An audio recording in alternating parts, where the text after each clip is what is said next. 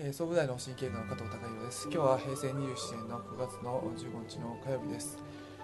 えー、まあ、当院ではその脳梗塞を予防する、えー、ために、えー、通っていただいている患者さんというのは多いんですが、え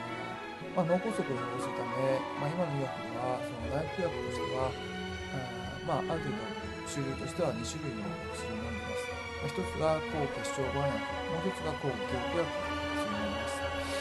まあ、血液を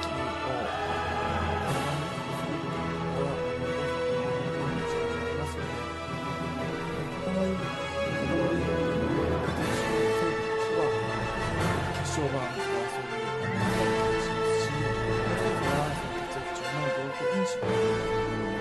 うのが血液のをさせる働きをするためそれぞれに作用する薬が2種類あるんですけどもまあ、抗凝固薬に関しては昔からワーファリンっていう薬がまあ主流でした。ただ、まあ、あのそのワーファリンっていうのはその、まあ、他の薬との相互作用っていうのがあある程度ちょっとある薬でもう一つはそのうん納豆を食べにくいだとか、えー、あるいはその効きすぎちゃったり、まあ、効かなすぎちゃったり若干ちょっとコントロールがむずあの難しい薬ですから、えーまあ、そういった意味でえー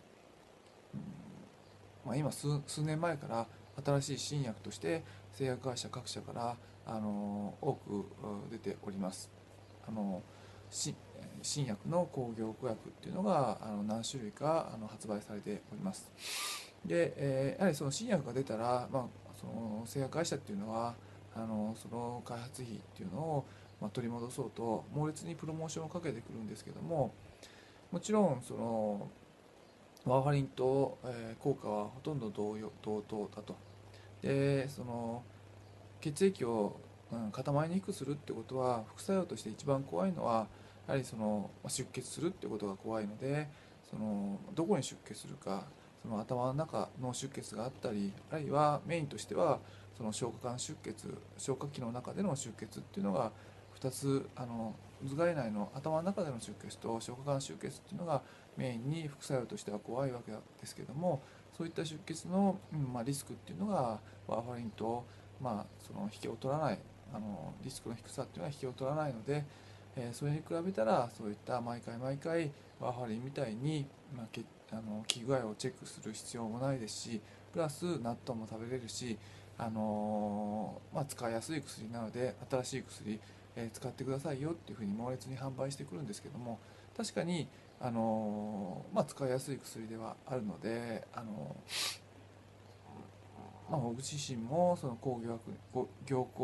療法あの抗凝薬を飲む必要があれば最近は新しいあの新薬を使うことが多いんです。2015年4月の24日に、えー、ブリヂスメディカルジャーナルのあのオンライン版に発表されたアメリカでのあの大規模な研究によりますと、えー、76歳以上においてはその消化管出血に関してワーファリンをきちんとコントロールされた群ではその、まあ、新新新しい工業学、まあ、略してノアックってよく呼び方するんですけども、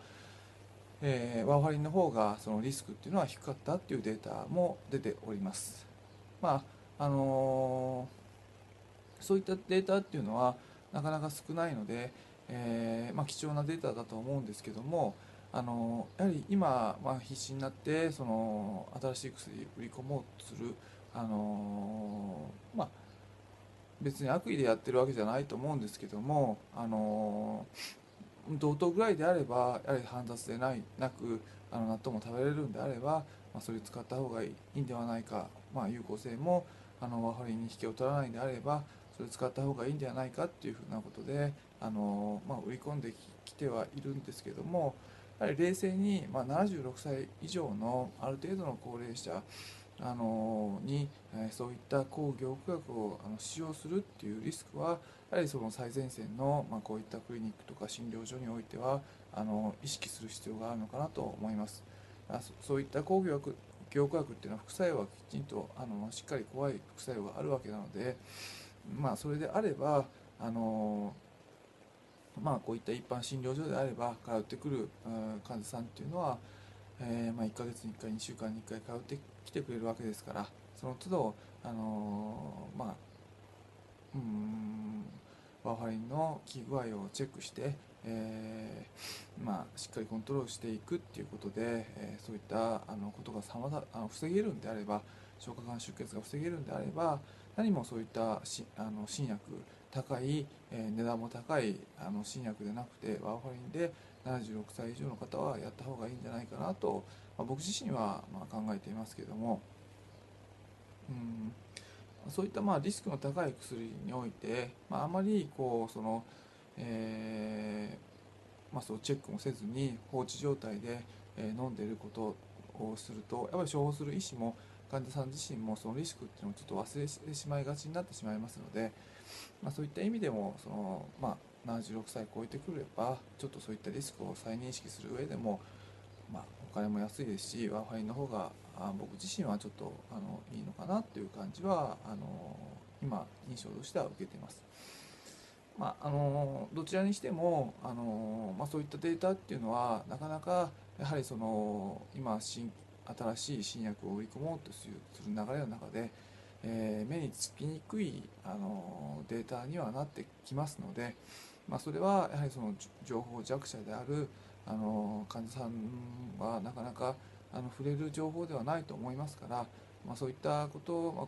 このビデオでもし見られましたらあの、まあ、主治医の先生に、まあ、こういった情報もありますけど、えー、どうですかねって一言、まあ、相談されてみるといいんではないかなと思います。まあ、あのそのまあ、積極的に何か疑問があったら、まあ、その主治医の方に、ま、質問していくってことが、まあ、る程度、ま、積極的な、まあ、その医療の受け方につながっていくんじゃないかなと思いました。今日はあやはりその新しい新薬強固薬で新薬がたくさん出てますけどもその流れの中で、まあ、一つちょっとあのその76歳以上に関してはあの昔の安いワーファリンのワファリンという薬の方がある程度そのリスクがあの減りますよっていう論文が一つありましたのであのご紹介させていただきました。今日は以上です。